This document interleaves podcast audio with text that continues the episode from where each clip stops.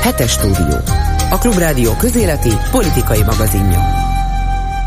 Üdvözlöm Önöket a szerkesztő Csernyánszki Judit nevében is Najman Gábort hallják. David Pressmont présembernek nevezte Orbán Viktor, és még tovább játszva a nevével azon is jókat kuncogott, hogy belőle aztán nem tud kipréselni semmit se. Hiába hívják présembernek. De mégis kipréselt belőle valamit. Egyébként nevezhette volna nyomdásznak, riporternek akár, hiszen a Pressman jelentései között ezek is megtalálhatóak. De Orbánnál a szavak, nevek különös hangsúlyjal bírnak. Ha egy Fideszes nyilatkozik valamilyen sajtóorgánumnak, köteles a mondataiba becsempészni, hogy az elhibázott brüsszeli szankciók miatt, következtében okán hibájából, stb.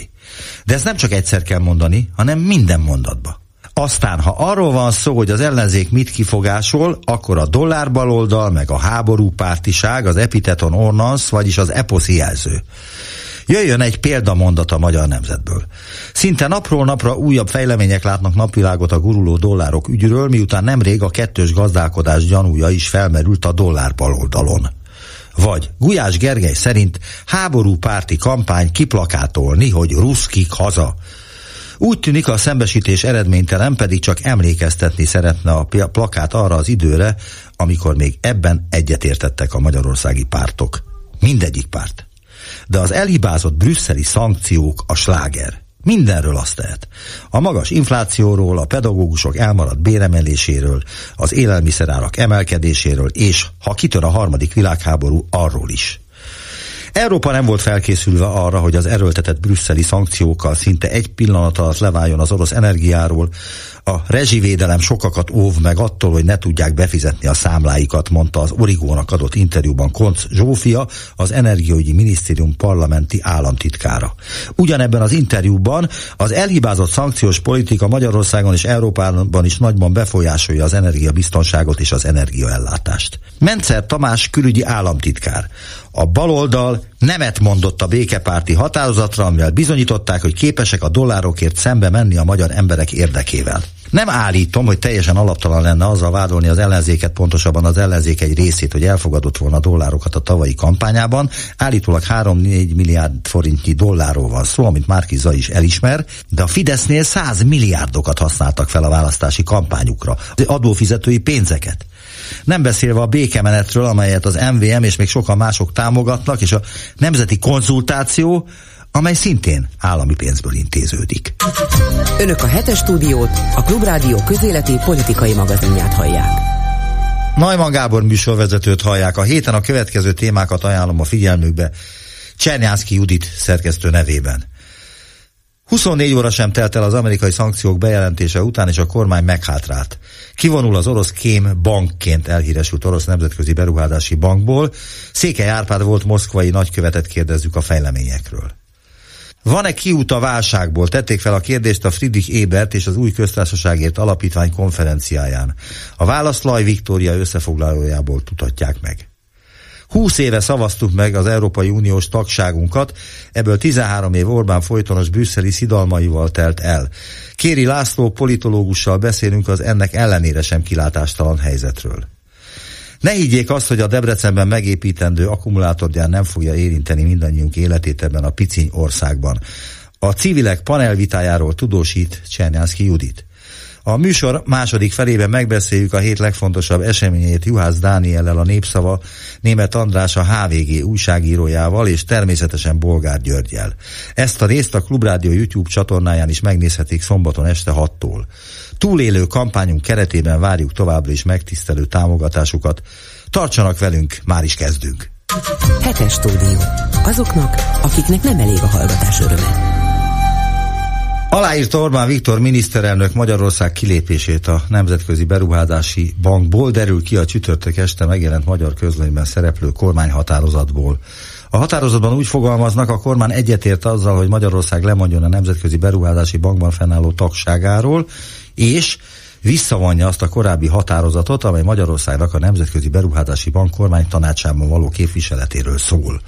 A kormányfő alig több mint 24 órával azután írta alá határozatot, hogy David Pressman, amerikai nagykövet szerdán bejelentette, az Egyesült Államok szankciókat léptet életbe a budapesti székhelyi orosz hátterű pénzintézettel és annak három vezetőjével, köztük Laszlócki Imre alelnökkel szemben. Itt van velünk Székely Árpád, volt oroszországi magyar nagykövet. Jó napot kívánok! Jó napot kívánok!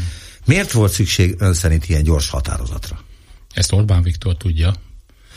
És ezt nem lehet kikövetkeztetni, vagy kitalálni, hogy talán miért? Hát következtetni lehet, nyilván bizonyítékunk nincs, mert nem látjuk. Én a sajtóértekezlet után ellentétben sok megfigyelővel, hogy egeret szültek az amerikaiak, én azt mondtam baráti körbe, hogy mamutot szültek. Ezt ki lehetett következtetni, hogy a célpont nem Laszlószki Imre volt, és nem a bank, hanem személyesen Orbán Viktor. Erre az a magyarázat, hogy ez a bank ugye a KGST egyik túlélő bankja volt a kettő közül, ezek soha nem szüntek meg, csak aludtak. A felélesztésére már kísérletet tett az orosz kormányom egyes időszakban is, aztán folytatta tovább a gyurcsányérában is, míg nem aztán valamennyire reaktiválták a bankot a volt KGST tagállamokkal, kivéve az NDK-t, amely a Német Újraegyesüléskor az egységes német kormány kijelentette, hogy ők ezt elhagyják azonnal. Na most a bank ott ült Moszkvában, sokáig gondot okozott az oroszoknak, mi például egy időszakban vissza akartuk kérni az alaptőkét, akkor az alaptőkét nem nagyon akarták Mennyi volt az alaptőke? A kamatokkal számítva 2010 előtt ez körülbelül a két bankban együtt olyan 35 millió euró volt. Tehát nem valamilyen egetrengető összegről beszélünk, ennek ellenére az oroszok nem voltak hajlandók ezt az összeget visszafizetni, és akkor végső soron úgy döntött az Orbán kormány, hogy a reaktivált bankban bent maradunk, nem visszalépünk, soha nem léptünk ki, felfüggesztettük a tagságunkat. Na most lehetett volna benne éppenséggel értelem, hogyha valóban ez egy föltőkísített regionális fejlesztési bank lett volna, akár mint az IBRD, akár mint az Világbank, akár mint az Ázsiai Fejlesztési Bank. De nem az lett, és nem lett föltőkésítve, ellenben Orbán Viktor 2017-től kezdve személyesen lobbizott Putyinnál, hogy ennek a banknak a székhelyét tegyék Magyarországra. Ez 2019-ben be is következett, tehát ez az ő kezdeményezése volt, és itt ez érthető, hogyha az amerikaiak Laszlószki Imre egyáltalán nem akarom lebecsülni a munkásságát, ő is azon az egyetemen végzett, ahol én, csak jó pár évvel később, de hát ő azért sem a magyar politikában, sem a közéletben, sem a bankvilágban, de még a külügyminisztérium belül sem játszott meghatározó szerepet, volt szerepe nyilván, de nem meghatározó szerepet. De most nyilvánvaló, hogy ő nem lehetett a valódi célpont. Ezért a valódi célpont az én szememben Orbán Viktor volt, hiszen ő kezdeményezte a bank székhelyének áthelyezését. És itt nem lehet megkerülni a NATO tagság kérdését, mert nyilvánvaló, hogy ez nem egy kémbank. Tehát a közhiedemel, meg a sajtóban... Pedig mindenki úgy emlegeti, hogy az orosz hát Azért, mert úgy emlegetik, azért még nem az. Tehát egy rossz ez egy rossz, ez egy, ez egy rossz feltételezés. Ez egy rossz feltételezés. Akkor mit csinált ez a bank Magyarországon? Nem sok mindent, de nem hiszem, hogy kémkedtek volna különösebben. Tudnik, az orosz nem kém... hiszi, vagy tudja, hogy nem volt kémbank? Hát honnan tudnám? Nincs, nem vagyok titkosszolgálat, csak feltételezem, hogy nem, mert logikailag nem áll össze. E, tehát e, az orosz hírszerzők, elhárítók soha nem hagyták el Magyarországot. 1990 után sem. Nagyon sokan itt maradtak. Nekem erről konkrét élményeim vannak, amikről itt most nem akarok beszélni, de tudok róla, akár bizonyítékot is tudnék rá találni, itt maradtak, itt voltak mindig is. Elég, ha annyit mondok, hogy több tízezer orosz állampolgárnak van lakhatási engedélye Magyarországon, de lehet, hogy vannak olyanok is közöttük, akik letelepettek, stb. Ezeknek a túlnyomó többsége lojális a magyar állam irán. De hogyha 50 ezer emberről beszélünk, és csak mondjuk a fél százaléka ilyen tevékenységet folytat, az is elég egy tetemes hálózat lehetne. De nem az. A másik az, hogy ebbe a bankba, hogyha kémkedtek volna, vagy kémkedni, vagy olyan feladattal látták volna el őket, ez nagyon-nagyon primitív és nagyon-nagyon dilettáns lett volna, hiszen ott ülnek a Lánchíd mellett, és akkor szembe a szállodába valaki kibérel egy szobát, lefotózzák az összes kimenő embert. Ma már olyan szép arcfelismerő program programok vannak, pillanatok alatt beazonosítják őket. Nem, tehát meg a diplomáciai státusz minden nemzetközi bank élvez ilyet. Tehát nem egyedüliek. Ezek nem azok. Tehát nem ez. A banknak teljesen más jelentősége volt. Az, hogy ez a bank nem nagy tőkével, nem, nem is volt meghatározó szerepe még a közép-európai régióban sem, pedig ezt is állította a magyar kormány. Sokkal fontosabb volt a közép-európai régióban akár az OTP, az Erste Bank vagy Raiffeisen, amit kapásból fel, fel tudok sorolni magyar szemszögből, de ennek a banknak volt egy olyan tulajdonság, hogy bizonyos célokra nyitottak forint, rubel és eurószámlát.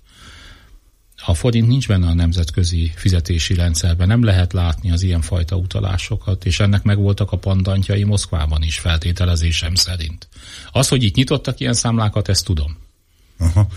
Tehát akkor ö, nem teljesen legálisan működött Magyarországon? Legálisan működött, legálisan működött. Csak hogyha én egy forintot elutalok Budapestről Moszkvába, mert van két banknál van akkor erről ilyen nem, számla, erről, nem erről, erről a SWIFT rendszer nem lát semmit, de más se csak azok a két érintett fél, aki között történik az átutalás. Igen, de a SWIFT rendszer már lehetetlenné vált a, ennek a banknak a működésére. De nem kellett SWIFT rendszer a forint átutaláshoz.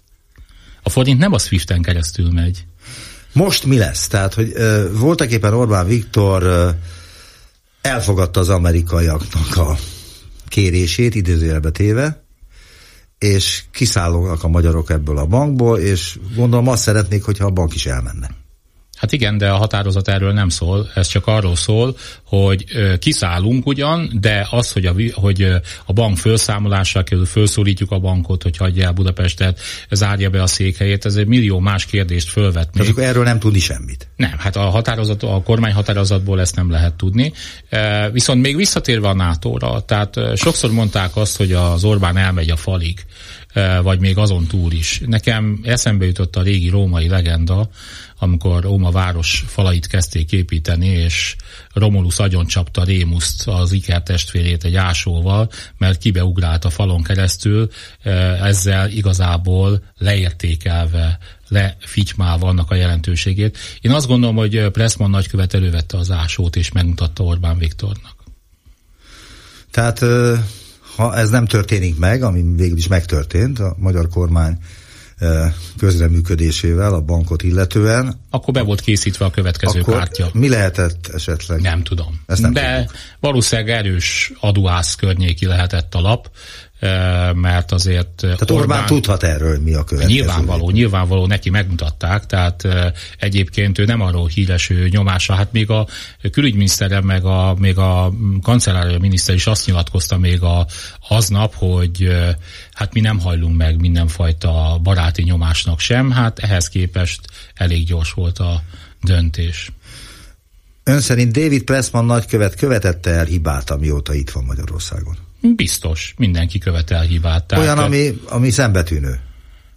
Ezt nem tudom megítélni, én nem követem a Pressman nagykövetnek a, a tevékenységét. Ez a legutóbbi kis perpatvar, ami volt itt a Szédereste körül, az nyilvánvaló egy nagykövet nem köteles minden vendégét tájékoztatni arról, hogy ki fog ott részt venni, de ha egy kényes dolog van, akkor nyilván ebben az esetben, ami például mondjuk a Mazsihisz elnökének és a Gyöngyösi Márton egyidő részvételét jelentette, ott azért egy diplomáciai apró egyeztetés nem ártott volna előzetesen tartani. Világos. De ez nem hiba. Ez, ez... Mi a véleménye arról, hogy Szijjártó Péter nemrég Moszkvában járt, tárgyalt orosz vezetőkkel, állítólag a Paks 2-nek az átprogramozása zajlik éppen most. Hogyan látja ezt? Ez egy óriási káosz. Tehát a magyar energia stratégia romokban hever. Ha csak az elmúlt nyolc hónapból felsorolom, hogy mi mindent jelentett be ez a kormány, hogy a Paks 2-t mégis megépítjük, nem tudjuk, hogy milyen körülmények között, milyen feltétellel. Nem engedünk újabb naperőműveket csatlakoztatni a hálózatra, mert a hálózat nem bírja el azokat. Akkor zárójelben megteszem, hogyan bírja majd el a hálózat a 2400 megawattos új teljesítményű két paksi blokkot. E, ezek milliárdos eurós tételek, hogyha a hálózatot hozzá akarjuk igazítani. E, de megjegyzem, ez a rezsitökkentésnek a következménye, hiszen akkor nem kerültek továbbfejlesztésre a hálózatok. De utána épít építünk gáztüzelésű új erőműveket, miközben az országban van majdnem 2000 megawattnyi olyan gáztüzelésű erőmű, amelyek 20 éve épültek maximum, amelyek még mindig modernek, amelyek tökéletesen megfelelnek a szabályozási követelményeknek, csak éppen üzemen kívül helyeztük őket, mert hogy drága a gáz. De most újakat építünk. Hollan lesz hozzá gáz? Az olcsó lesz az a gáz? Akkor utána sorolhatnám azt, hogy mi van a, a klímaváltozás serkentő más egyéb dolgokkal. Tehát annyira konfúz ez az egész rendszer, hogy először újra kéne vizsgálni a teljes magyar energiastratégiát, mielőtt bármibe belefogunk. A Paks 2 az én számomra egy szakmailag komolytalan vállalkozás, eh, milliós ebből vérzik, jogi, kereskedelmi, eh, áram eh, szolgáltatási oldalról, hálózatfejlesztési oldalról, a vízhűtése oldal, tehát millió olyan kérdés van, és hát amíg a háború tart, én nagyon nehezen tudom azt elképzelni, hogy ez bármilyen fajta módon szolgálná egy Európai Uniós vagy NATO tagállamnak az energiabiztonságát. Mindezeken kívül hazánkban járt a Belarus eh, külügyminiszter Szijjártó Péternél. És hát ez is egy kicsit kínos lehet a külföldi partnereknél, az Európai Uniónál, Egyesült Államoknál. Szerintem ez nem kínos, ez borzalmas. A Szijjártó Péter, Orbán Viktor az elmúlt egy évben, nem tudom, biztos, hogy ötször jártak összesen Moszkvában, Minszben járt a Szijjártó, azt hiszem legalább egyszer, Belgrádban járt Orbán Viktor egy semleges területen. Ezek mind arra szolgálnak az én véleményem szerint, hogy ilyenkor üzenetváltás történik az orosz és a magyar politikai vezetés között. Nagyon szépen köszönöm az interjút. Székely Árpád volt, oroszországi magyar nagykövet volt a vendégem. Viszontlátásra. Viszontlátásra. Önök a hetes stúdiót, a Klubrádió közéleti politikai magazinját hallják.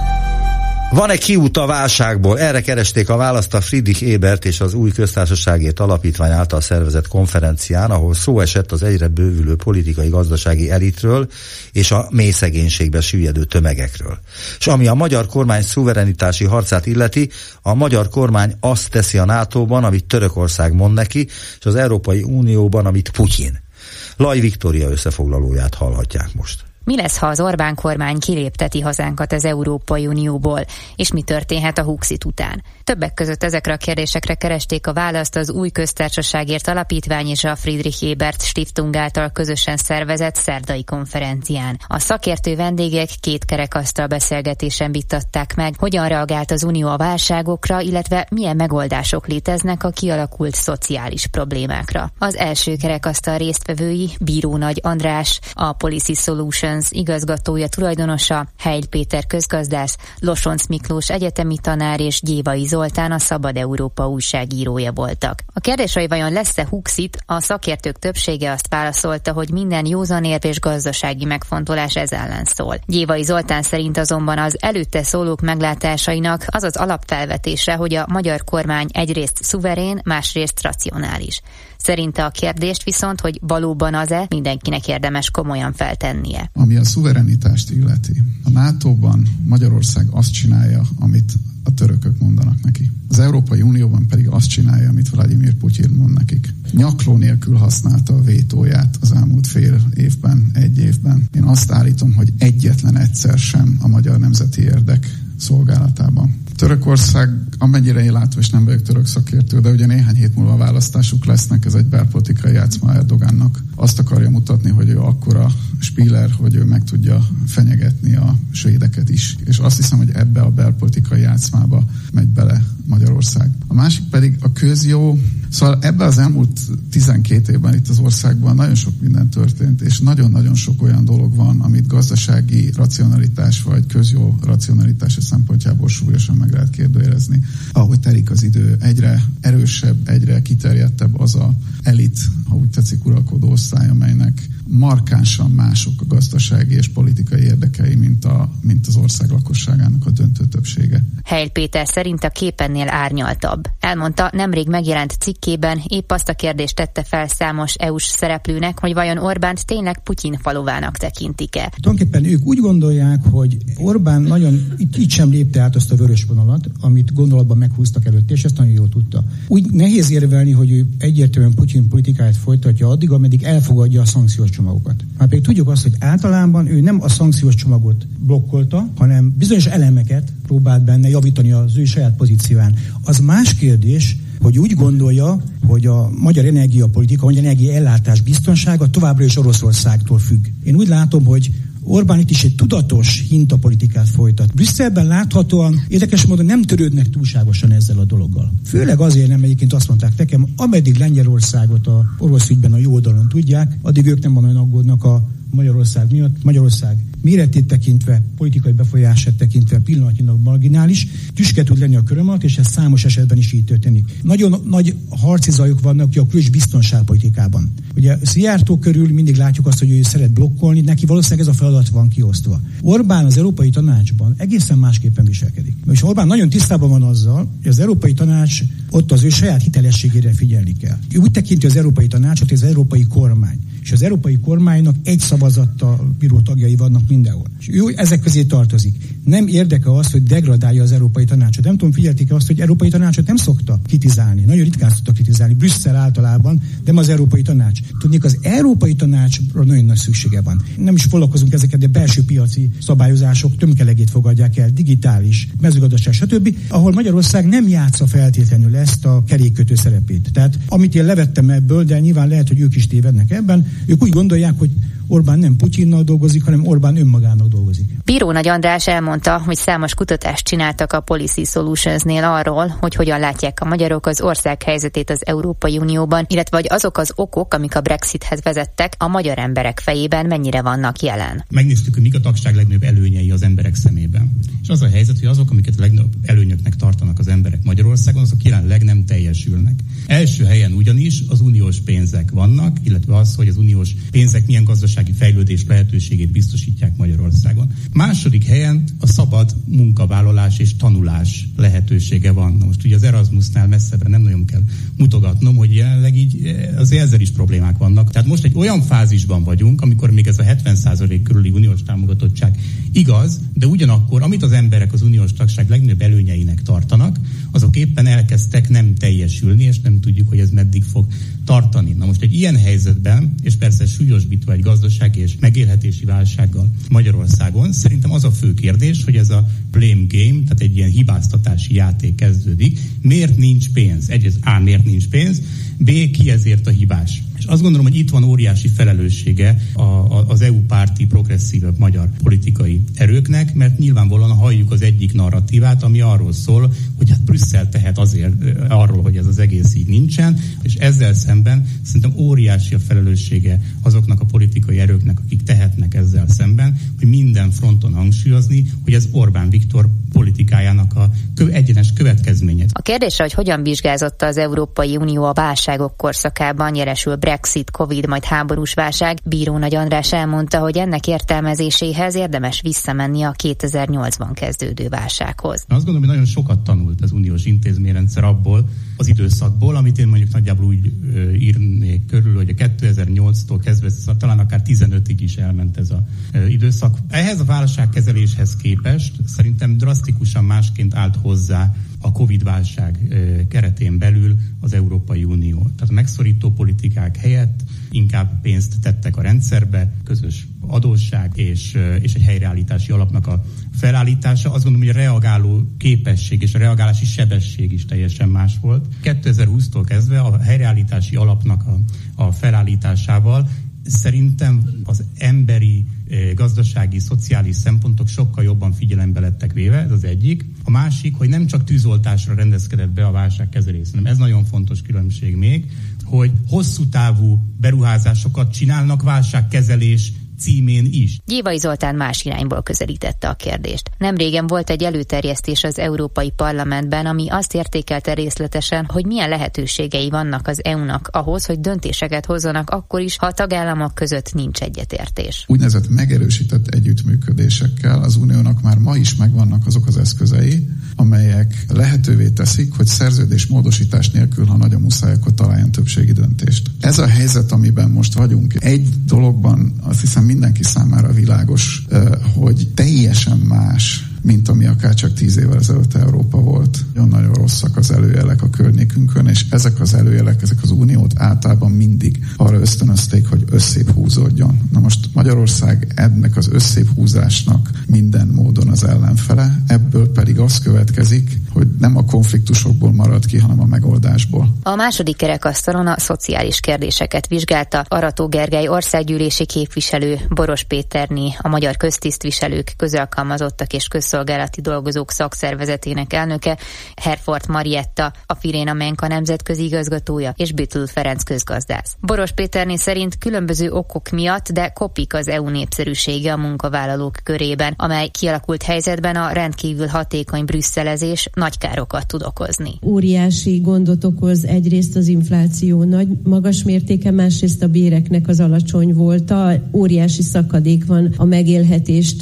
illetően, de természetesen ide tudom sorolni a, a nyugdíjasokat is sajnos. Tehát, hogy ez a szakadék az elégedetlenséget, a megélhetési válságot folyamatosan tuningolja. A munkavállalók ugyanakkor jelentős jogfosztást szenvedtek el, és úgy érzik, hogy az Unió nem tudja őket ettől megvédeni. Nagyon nehéz helyzetben vannak a civilek mellett a munkavállalói érdekképviseletek is. Nem tudunk igazán hatékonyan a jogban előrelépni. A parlament összetételét itt szóba kell, hogy hozzam, mert hiszen kivel tudunk mi tárgyalni, mint természetesen ezekben az ügyekben az ellenzékkel, de az ellenzék nincs abban a helyzetben sajnos, és ezt is ki kell, hogy mondjam itt, hogy ezeket a jogi normákat hatékonyan előre tudja vinni. De mit tud tenni az ellenzék? Herford Marietta válaszában kitért arra, minden egyes válság a végeken csapódik le. 2020 óta azt látjuk, hogy volt itt a, a, a Covid válság, a, a Covid járvány. Átéltünk egy ilyen, tényleg egy ilyen pusztítást az országban, és ez nem állt helyre. Tehát nem, nem születtek ott sem megoldások, miközben azt láttuk mi, akár Magyarországon vagy, vagy, vagy Európában tevékenykedő civil szervezetek, hogy összefogás volt, tehát ez a szolidaritás meg volt civilek és egyébként az unió részéről is, hogy legyen több forrás, akár anyagi, akár tudásban támogatás, de hogy, hogy azért itt a megoldások és a problémák helyreállítása az nem, nem történt meg, majd erre jött egy, egy háborús válság egyébként. Talán abban van a nagyon sok esetben a nehézség, hogy, hogy az uniónak vannak erre megoldási kulcsai, um, sokszor anyagi források is vannak, csak ez hol akad el. És ugye az emberek ezt nem látják, hogy egyébként itt, um, itt akár az ellenzékben vagy az unióban van akarat, hogyha egész egyszerűen hozzájuk ezek az ügyek, sok esetben cselekvési tervek és források nem jutnak el. Az elakadó támogatásokra lehetne megoldás, ha közvetlenül jutnának el az önkormányzatokhoz a pénzek. Arató Gergely szerint vannak olyan problémák, amikre ez jó megoldás, de az esély egyenlőségi kérdések jó része nem ilyen. Az volt a tapasztalatunk, hogy amikor voltak ilyen források, akkor is egy sor önkormányzat nem pályázott rá, mondjuk telepfelszámolásra, mert ez olyan helyi konfliktusokat okozott volna, amit a helyi polgármester nem akarta vállalni, és amit a fideszes önkormányzatok vannak, azóta ez százszorosan, százszorosan igaz. Szóval muszáj vagyok azt mondani, hogy, hogy a közvetlen forrás bizonyos ügyekben nagyon jól működik, más esetekben meg egyáltalán nem működik jól, és azt kell kitalálni, egyébként is ez az izgalmas kérdés, ez Brüsszelben is nagyon izgalmas kérdés, hogy hogyan lehet az érintettek részvételét biztosítani az adott források elköltésében, és aminél fontosabb, meg tervezésében, az, ellenő, az ellenőrzésében. Ugye nagyon gyakran a, a, az uniós Roma programokkal kapcsolatos legnagyobb kritika nagyon gyakran az, és nem csak Magyarországon ezek a források pont az érintettekhez nem jutnak el, mert nincs fölötte egyébként civil kontroll.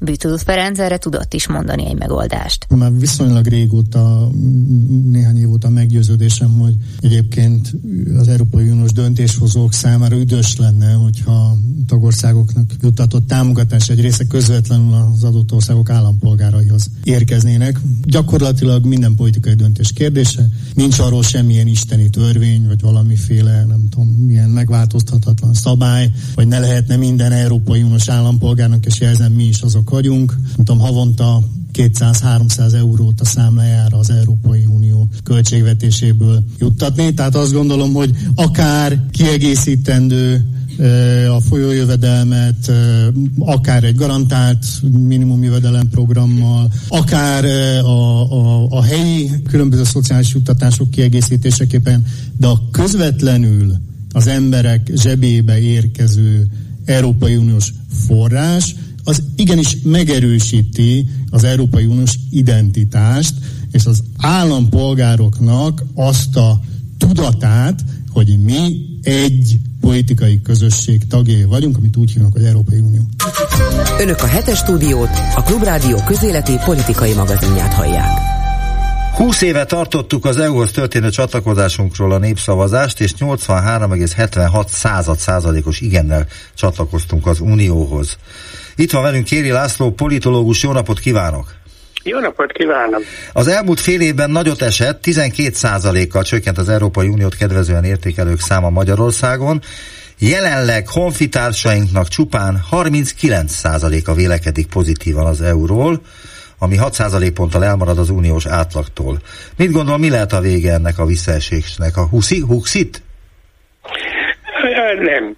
Az semmiképpen nem lehet, mert azt nem, nem ilyen népszavazás, nem közélménykutatásokat döntik el, de még csak nem is népszavazással, miután a az unióból való kilépés nincsen szabályozva. Ezt nem tudom hányszor kell még elmondani ezekben az években, hogy amikor az Európai Uniót létrehozták, akkor se a kizárást, se a kilépést nem különösebben szabályozták. A kilépést azt igen, de az, hogy azt mennyire kell komolyan venni, az tulajdonképpen az Unió is a brit példán tanulta meg, és ha valaki esetleg figyelt, akkor látta, hogy négy-öt évig tartó húzavonával járt ott is az, mire végleg eldöntötték azt, amit azóta a brit nép többsége persze meg, megbánt. Szóval van a kilépés, vagy van a kizárás. A kizárásról nem is érdemes beszélni. Egyébként, amit említett közönkutatási adatot, nem mindegy, hogy melyik intézet és mikor méri, mert Magyarországon a Eurobarométertől kezdve a a, a kormány által finanszírozott közvénykutató intézetekig, a valamelyes függetlenek megmaradt intézetekig többször többfélét mérnek. Ez az a... Eurostatnak a száma. Igen, ez az Eurostat, de hát mondom, hogy van még legalább 5-6 intézmény, ami mérni szokott. A csökkenő tendencia az kétségtelen mindenkinél, de a 84%-os egykori népszavazási eredményhez képest valójában minden intézetnél csökken ez a adat, és ezzel Magyarország nem áll egyedül, másoknál is volt ilyen. Nálunk annyiban különösebb a helyzet, hogy egy olyan országban, ahol 13. éve egy olyan kormány kormányoz, amelyik úgy szóval minden áldott napot kihasznál arra, hogy szapulja az, az Európai Uniót, visszakérdeznék egyszer. Mi gondol, mikor volt az, hogy Orbán Viktor először Brüsszelt Moszkvához hasonlította? Fogalmam sincs. Gondolom Na, az első kormányzása idején. Én megmondom, megnéztem, ez 2011. március 15-én volt, vagyis amikor elkezdett a Fidesz ezt a most már négy ciklussal tartó kormányzását, azóta ez egy összefüggő mondani való, hogy Orbán Viktor ritkán használja ki a reprezentatív alkalmakat, tehát az ilyen március 15, meg a várkert, meg a tusványos, meg ezeket a, a lehető legszélesebb nyilvánosságnak szánt alkalmakat, hogy ne rugdosson bele a, az unióba, és akkor én itten ketté választanám, hogy ennek van-e alapja, nincs alapja, ez mennyiben képmutatás, hazugság, vagy nem arra most a mi beszélgetésünk valószínűleg túl rövid lesz, hogy tisztázzuk. Csak azt akarom mondani, hogy egy országban, ahol a a négyszer megválasztott kormánypártnak egyébként is többségi bázisa van, és onnan a kormányzótól magától, és aztán az ő beosztottjaitól is egy végtében azt hallja, hogy milyen szörnyű dolog az Unióhoz tartozni. Őszintén szóval én még meglepőleg tartom azt, hogy ilyen magas számban kitartanak a Fidesz táborán belül is, mert azért voltak itt más mérések is, akár az idén is, és én még azt láttam más intézeteknél, hogy a Fidesz szavazó bázisnál is még vékony, de többségben vannak az Unióhoz pozitív módon viszonyulok. Szóval az ön első kérdése, hogyha ebből kéne kiindulnunk, hogy ez a legkomolyabb, hogy, hogy ilyen kicsire zsugorodott a bázis, akkor azt tudom mondani, hogy hogy nagyon sok munkája volt ebben a Fidesz kormánynak és személy szerint Orbán Viktornak, és ennek az alapja szerintem az, hogy imád mindig ellenséget találni, mindenkire rá, mindig valakire rákenni az egyébként aktuális kormányzati problémákat. Ha visszaemlékszik, ennek nagyon hosszú kultúrtörténete volt a, a média kisajátítástól, a migráns problémáig, a, a Covid-tól, a szankciós politika, és hát a hazudozásnak a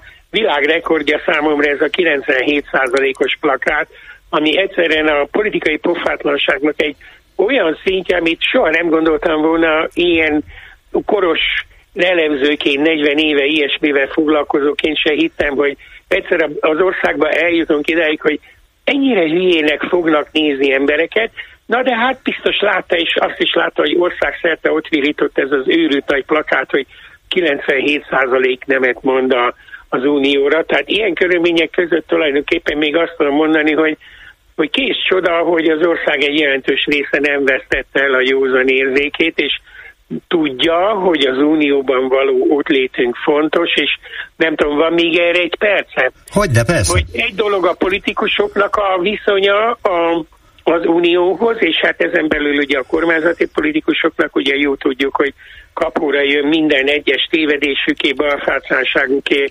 családságukért az uniót hibáztatni. A másik dolog az ország, amelyik hát egyfelől nyilván befolyásolt ettől a politikától, másfelől viszont az ország a nagy része azért négy dolgot tud. Egyik az, hogy több százezeren kint dolgoznak.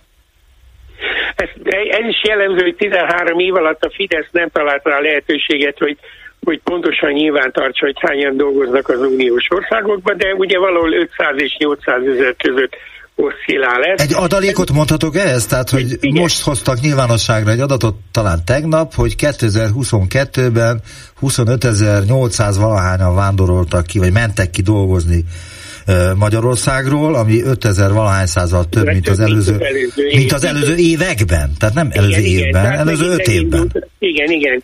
Tehát azt akarom mondani, hogy Magyarország lakosságának egy nagyon jelentős része, mert azért ezeknek itt él a hozzátartozóik, apjuk, anyjuk, testvérük, tehát millióknak van tapasztalata arról, hogy valami oknál fogva több százezer embernek mégiscsak az Unióban való ott lét és ott dolgozás azért is fontos, és erről nem szoktunk beszélni. Tudja, hogy a, a, az elmúlt tíz év átlagában ezek két és négy milliárd euró közötti pénzt utaltak haza a családtagjainak. Tavaly kevesebbet, mint az előző években, de többször is 3 milliárd euró volt ez az összeg. Tehát egyrészt azt mondom, hogy van a, a magyar nép egy jelentős részének, azt merem mondani egy-két millió embernek mindennapi tapasztalata arra, hogy nép nagyon jó az unióhoz tartozni. A másik a mozgás, hogy mi, mi talán még emlékszünk rá az önkorosztálya, meg hát én is a, a, arra, hogy milyen az, amikor vízumé kell esedezni, milyen az, amikor iszonyúan kell válogatni, hogy melyik országban mehetek, melyikben nem. És azért a magyar nép egy jelentős része hozzászokott az elmúlt 20 évben, hogy, hogy viszonylag korlátozásoktól mentesen utazhat. A harmadik az, hogy ezt Orbán Viktor is maga is elismerte januárban ez a nemzetközi sajtótájékoztatón, ahol a kilépéssel viccelődött, biztos emlékszik, hogy hát a magyar gazdaság 85%-ban be van épülve nagyon szorosan az unió egészében, tehát az exportja, importja elsőprő többsége is az unióhoz köti. A harmadik elem, ami pedig minden nap szenvedünk tőle, hogyha nem kapunk az uniótól pénzt, akkor viszont ezer dologra nincsen itthon. Más se hallunk másfél év, hogy azért nincs pedagógus béremelés, mert az Unió nem adja az erre járunk nekünk pénzt, most, hogy ez mennyire hazugság, megint nem beszéljünk róla, de azért az, hogy 2010 óta a magyar költségvetésnek körülbelül egy 4-4,5 százaléka volt mindig az, amire biztos számíthatott, hogy kap az Uniótól forrás, az most piszkosul hiányzik. És lehet itt riogatni, meg lehet itt vádaskodni, meg lehet bűnbakokat képezni, de azért a magyi, az idei 2023-as éven iszonyúan meglátszik, hogy a 2022-es költségvetés készítésnél bekalkulálták eleve azokat a forrásokat, amiket mind a mai napig nem kaptunk meg, és úgy tűnik, hogy őszig már meg se kapjuk. Tehát én csak azt akarom mondani ezekkel, hogy egyrészt a kint dolgozók, másrészt a magyar gazdaság teljes beépülése az európai gazdaságba, harmadrészt a mozgásszabadság, negyedrészt a függésünk az uniós pénzektől azért négy olyan faktor, ami az emberek döntő többségében akármennyire is dumálnak nekik, és akarják nekik bedumálni, hogy minden rossz forrása az unió, azért nem fogják elveszteni a józan eszüket, és hogyha ilyesmivel kísérleteznének ne talán, hogy népszavazás, akkor is biztos vagyok benne, hogy az kudarcba fulladna, mert, mert ezek, ezek az utóbbi tényezők, amiket az emberek a mindennapi életükben megtapasztalhatnak, valamelyes még ezt a képtelenül hazug, fantasztikus képmutató és az egész magyar társadalom jelene és jövője szempontjából hihetetlen kártékony politikát is ellensúlyozni tudja, amit egyébként a kormány sok éve folytat. Úgyhogy én szerintem maradunk az Unióban, sok gond lesz velünk, az Uniónak is sok gondja van velünk, előbb-utóbb majd csak megszokjuk, hogy mivel jár egy ilyen történelmileg egyébként példátlanul gyümölcsöző és hasznos szövetségi rendszer, amiben benne vagyunk. Kicsiktelen, hogy nehéz meg, megküzdeni ezzel a, ezzel a borzalmasan hazug propagandával, amivel a kormánya majd maga mindennapi gondjait akarja áthidalni, de hát Bízunk abban, hogy elég öregek vagyunk. Hallottunk mi már elég sok hazug kormányt, és hallottuk már azt, hogy ezek hogy buknak meg, és utána csak nevetünk rajtuk, hogy őket is túléltük. Nagyon szépen köszönöm. A tulajdonképpeni monológot Kéri László politológustól viszontlátásra. Én is köszönöm, és minden jót kívánok. Hetes stúdió. Azoknak, akiknek nem elég a hallgatás öröme. Ne higgyük azt, hogy a Debrecenben megépítendő akkumulátorgyár okozta károk nem fogják érinteni például Budapest 16. kerületét. Ezt bizonyítják a már most is működő Gödi üzem és környékének problémái, amelyekre civilek hívták fel a figyelmet a megújuló Magyarországért alapítvány és a párbeszéd zöldek közös rendezvényén. Az eseményről Csernyánszki Judit készített összeállítást.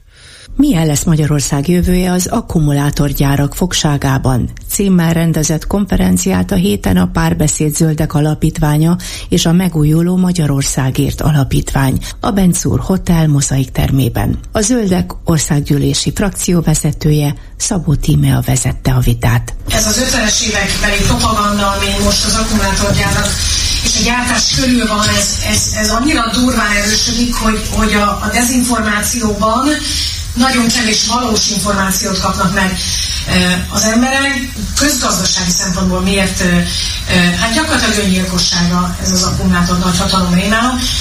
De nekünk az is nagyon fontos, amit én hiányolok sokszor, hogy, hogy a civilekkel beszélgessünk, akik tényleg ott helyben küzdenek azért, értünk, családokért, a gyerekeinkért, hogy megismerjük, hogy, hogy mi az a küzdelem, amit ők ti végeztek. Szóval hogy lehet ezt, ezt hatékonyan tenni, ezt az egész küzdelmet, hogy, hogy a végén tényleg ne kergessük saját magunkat és a hazánkat egy, egy ilyen öngyilkos merényletben. És, és azt szeretném azért elmondani, hogy a Megújuló Magyarországért Alapítvány és a párbeszéd zöldek sincs ellene önmagában mondjuk az elektromos autógyártásra. Tehát értjük azt, hogy most ebbe az irányba megy a világ, aminek mi nagyon is ellene vagyunk, az az a rémálom stratégia, ahogy ezt a kormány itt, pont nálunk egy ilyen agyament versenyben megpróbálja ezt megvalósítani, és ugye többször mondtuk már az elmúlt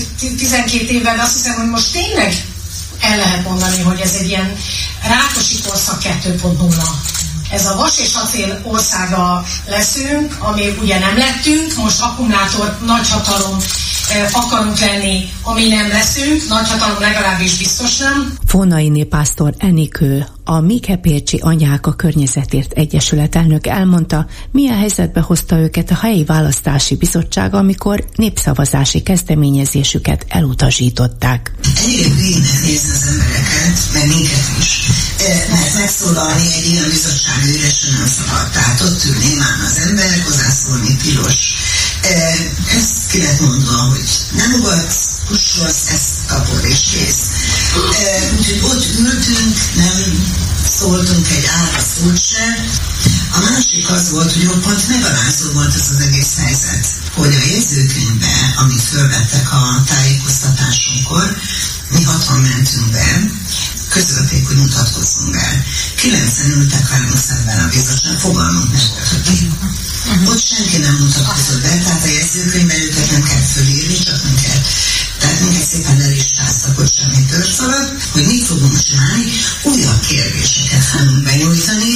Van egy kérdés, amiben a lakott terület volt a kurszó, ami nem ment át, mert a állampolgárok nem tudják meghatározni, mi az, hogy lakott terület.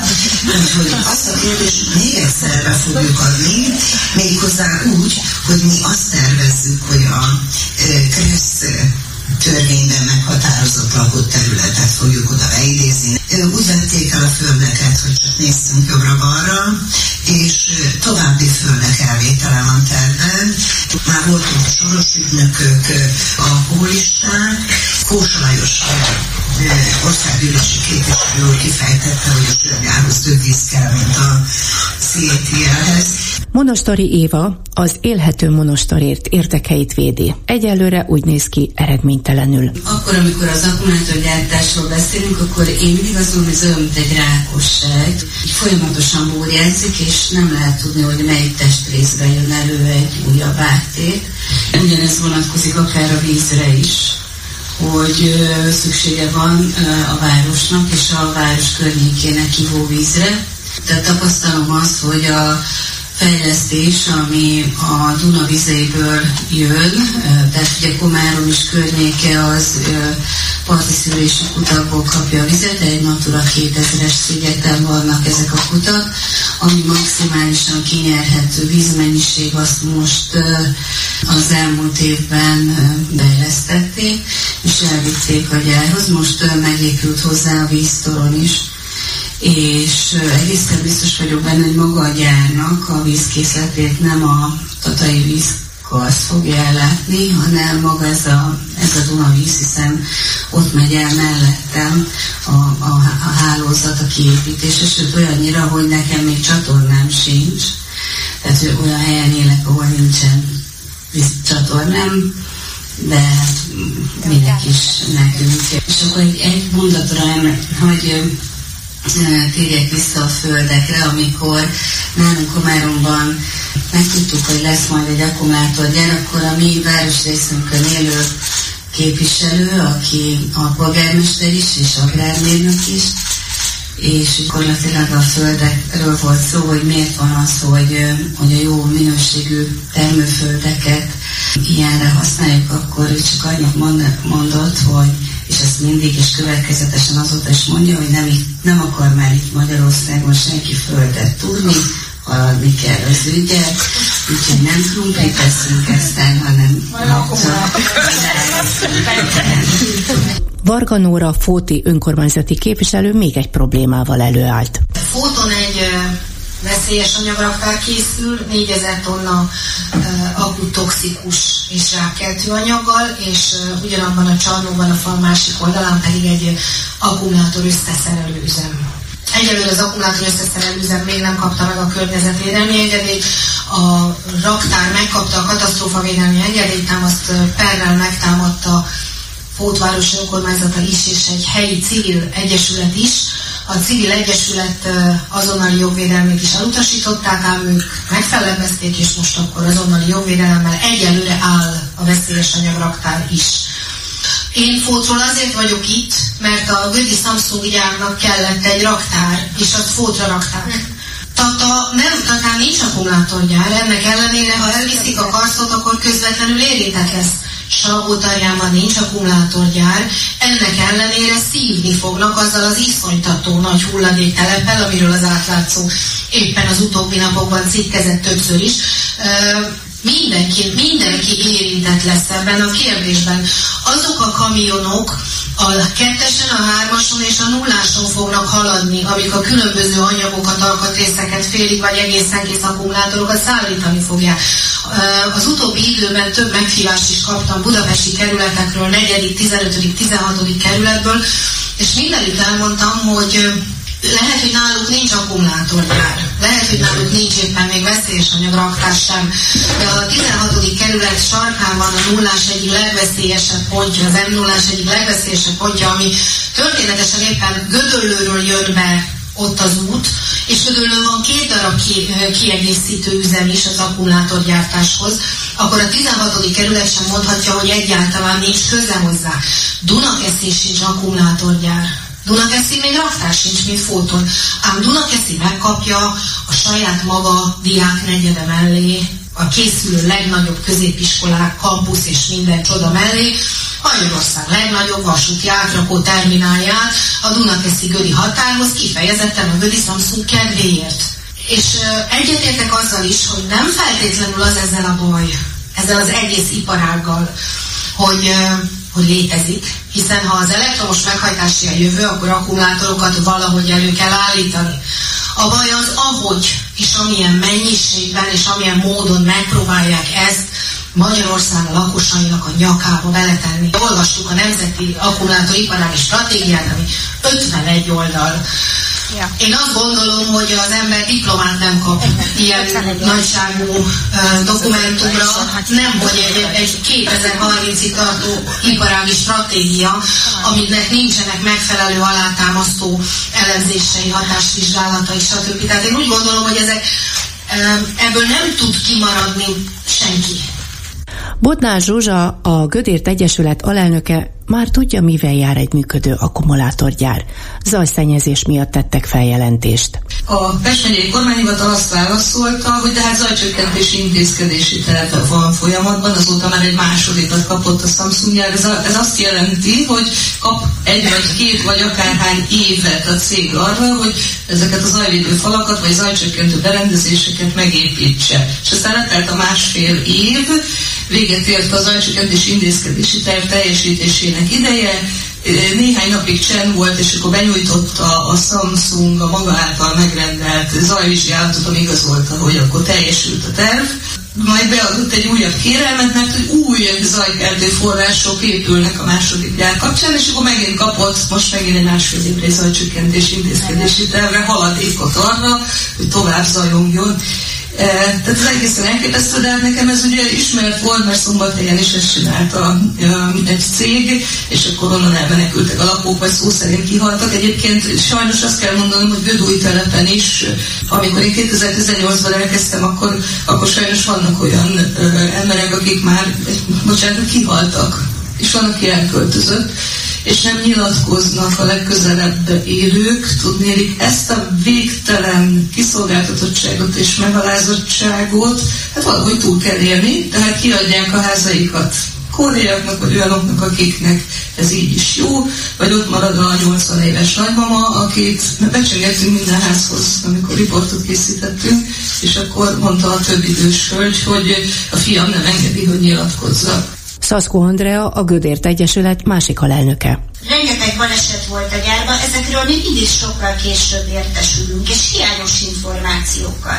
Tehát akkor éreztük, hogy hú, hát mi egy időzített bombán ülünk gyakorlatilag. És most, hogy már ezt tudjuk, hogy 39 ö, olyan súlyos iparbiztonsági, tűzvédelmi szabálysértéseket kapott a Samsung, amit nem, hogy nem akar megszüntetni, hanem egyszerűen, egyszerűen sorozatban követi el. Jönnek a kontroll ellenőrzések, 1 és 4 millió forint közötti bírságokat kapnak, Hát közben meg ugye mérgezik a vízünket, csillogó, fekete valami száll a levegőbe, nem tudjuk bizonyítani magának, miért a gyár, évek óta nincsenek adatok, levegőmérésről így sem, tehát gyakorlatilag nem tudunk semmit. És további jó hír még, hogy a, az itt ülő hölgyekkel mi most már azt mondhatjuk, hogy, hogy szövetségben vagyunk, és együtt fogunk fellépni, kéz a kézben, ha nekik problémájuk van, mi is segíteni fogunk mindenben, akár jogilag, akár ö, tapasztalatcserében, bármiben. Mert hát ezt a problémát társadalmasítani kell, mint hogy az egész országot ez most már egyre jobban súlyosan érinti, és nem fogjuk hagyni magunkat. A civilektől hallottakkal szemben jó érvet felhozni a kormány biztos tud. Én csak egyet mondanék, az Európai Unió országai közül egyedül Magyarországon nincs környezetvédelmi minisztérium.